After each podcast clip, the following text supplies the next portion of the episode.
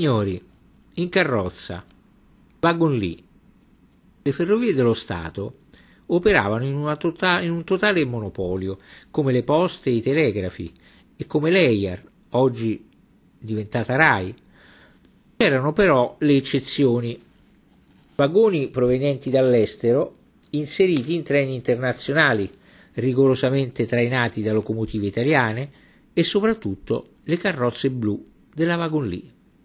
Vagoni letto, vagoni ristorante, vagoni pullman per una clientela di lusso, con una speciale livrea blu.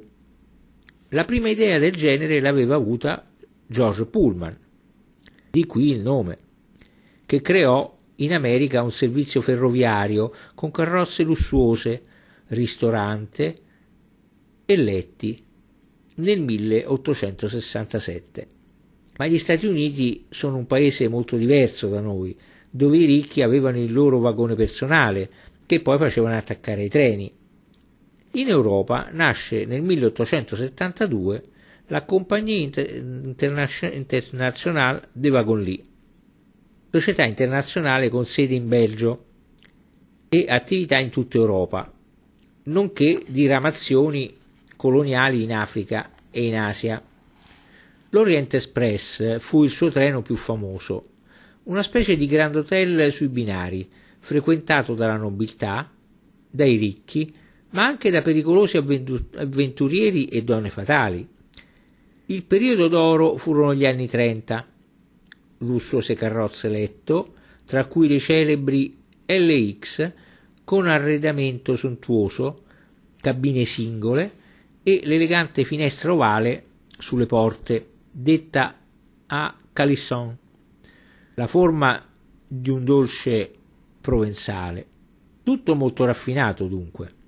Il viaggio notturno nel vagone letto suggeriva trasgressioni, intrighi e delitti, ma anche gli imbarazzi di chi non apparteneva a quel mondo esclusivo.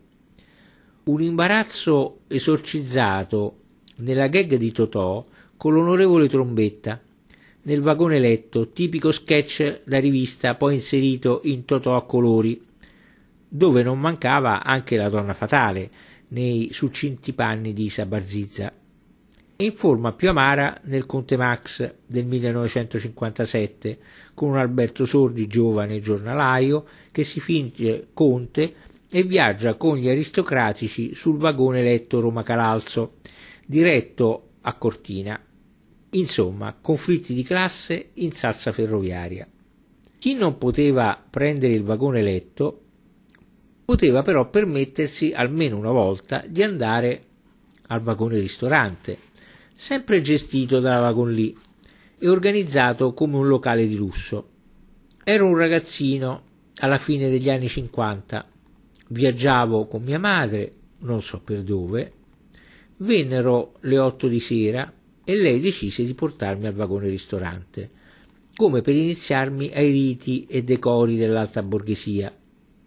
Percorremmo tutto il treno e giungemmo nell'elegante vagone quando il servizio ai tavoli era già finito.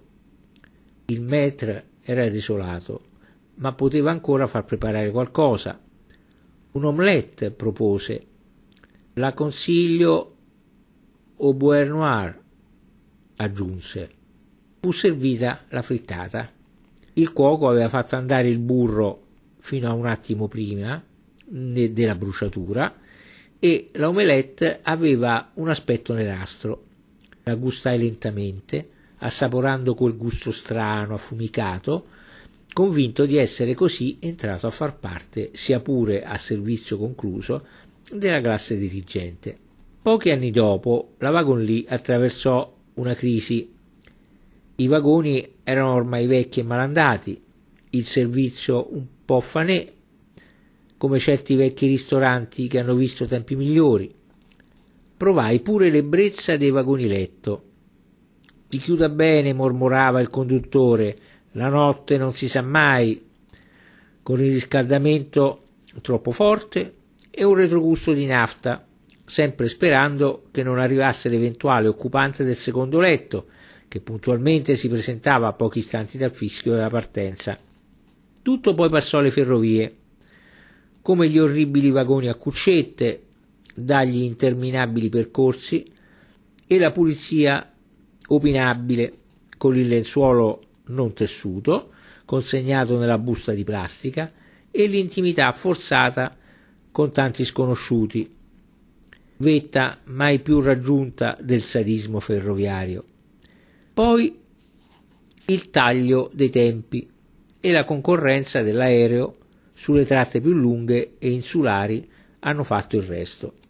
I wagon lì sono finiti, il ristorante è diventato snack, dolce o salato, ma fast food, tagliere di salumi, insalatona, assaggio di spumante italiano, tranci di pizza al microonde e simili plasticate primizie, trascrizioni ferroviarie del panino Camogli degli autogrill, ristorazione che viaggia, come dice l'altoparlante, senza mimare i riti di un'aristocrazia da telefoni bianchi.